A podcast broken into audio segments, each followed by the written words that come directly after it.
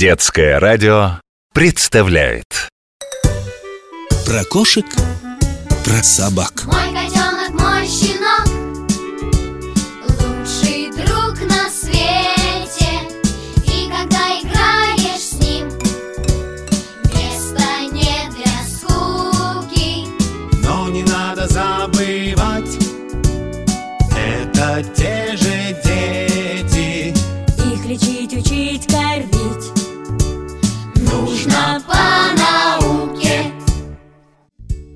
Привет, дружок! Я доктор Добряков.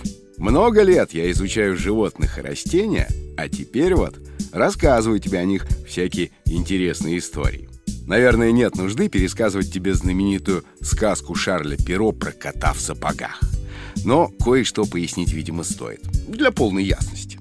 Во-первых, сказка эта была придумана в Италии, и Шарль Перо всего лишь пересказал ее веселым сказочным языком. Во-вторых, учти, что действие это ее происходит в 17 веке. В то время в Европе существовало несколько сотен мелких и совсем крошечных королевств.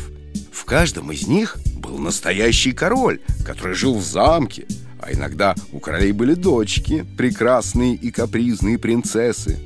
Но вовсе не все королевства были богатыми. Иной раз всех-то земель и было вокруг замка. Три поля, лесок, да две деревушки.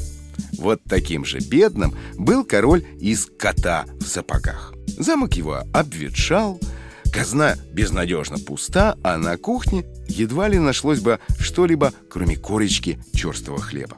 Вот почему такую радость вызвали две жирные куропатки и пара упитанных кроликов, которых приносил в качестве гостинца от маркиза Карабаса его четвероногий слуга. Теперь тебе понятно, почему король из этой сказки мечтал выдать дочку за богатого дворянина и почему он ничего не знал о замке людоеда. Тот, хотя и был рядом, но уже на чужой земле, за границей крошечного царства. Но нас с тобой в этой сказке больше интересует роль кота. И почему ни король, ни принцесса, ни людоед не удивлялись, что он ходит на двух ногах, да еще в сапогах, причем еще и разговаривает человеческим голосом. Для того, чтобы это объяснить, придется вспомнить наш давний разговор. Помнишь, я рассказывал тебе, что в темные средние века, когда инквизиторы охотились на колдунов и ведьм, то наравне с врагами церкви нещадно уничтожались и кошки. Неграмотные люди были уверены, что, во-первых, именно эти животные наипервейшие помощники во всех темных колдовских делах, поэтому ни в чем не повинных животных жгли на кострах, топили в реках и сбрасывали с колоколен. Стоит ли удивляться, что чем меньше становилось кошек, тем больше плодились крысы и разносили страшную болезнь – бубонную чуму.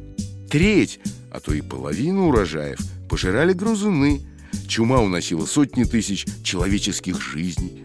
Целые города выкашивала, а люди думали, будто это все ведьмы со своими колдовскими кошками мстят, насылая на людей моры беды.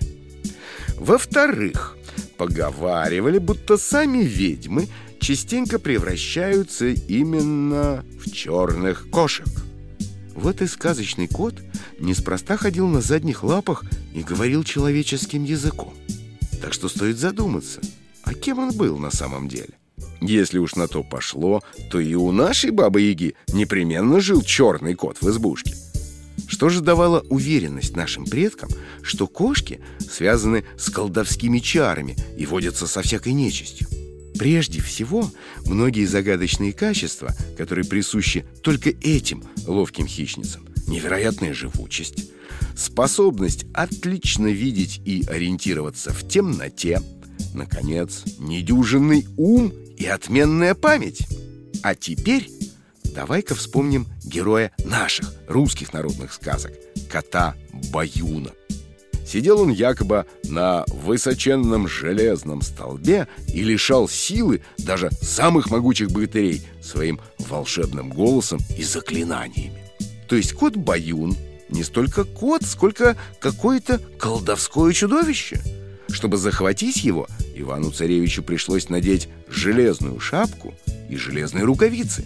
Зато, принесенный во дворец, волшебник кот не только вылечил безнадежно больного царя, но и рассказывал ему бесконечные сказки.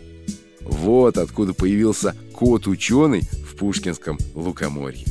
Помнишь, как он ходил вокруг дуба? По золотой цепи. Идет направо, песнь заводит налево.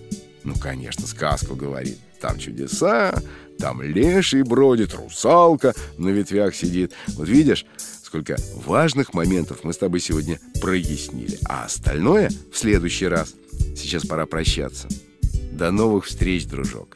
До новых историй. Про кошек, про собак.